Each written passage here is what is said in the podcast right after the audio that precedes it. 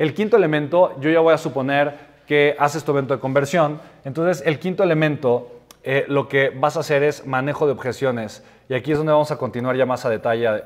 Manejo... Ay, perdonen. Manejo de objeciones.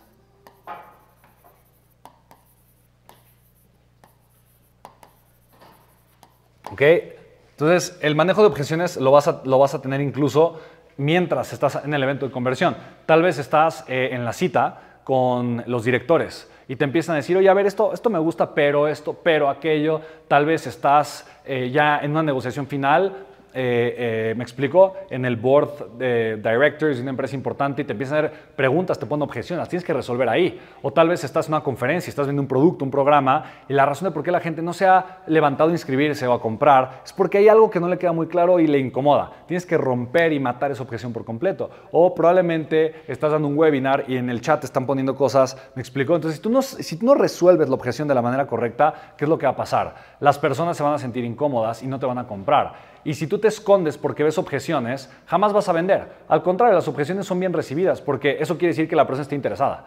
Si te pregunta y tiene objeciones es porque tiene interés de comprarte. Si no, no te estaré preguntando nada. Entonces tú tienes que, obviamente, manejar las objeciones. ¿ok? Una vez que manejas las objeciones, tienes que hacer cierres de ventas. ¿ok? Entonces, manejo la objeción y tengo que provocar un cierre. Cierre de ventas. ¿ok? Y el cierre de ventas simplemente es aprender a dar el extra, aprender a conectar con el para qué de la persona, aprender a ya encuadrar todo para que la persona tome acción y diga que sí. Y obviamente hay veces que haces un cierre y la persona obviamente no te paga o te dice una cosa y no la hace o ah, tiene un acuerdo y tampoco sucede. Entonces el séptimo paso de lo que tienes que hacer también es un seguimiento.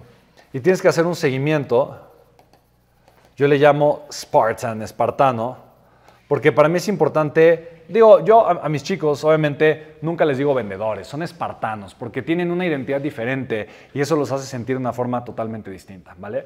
Así que, pues venga chicos, ahorita eh, enfaticé mucho más en los primeros cuatro puntos, voy a enfatizar mucho más después en los otros. Eh, yo, estas son siete cosas que hago para estar teniendo ventas.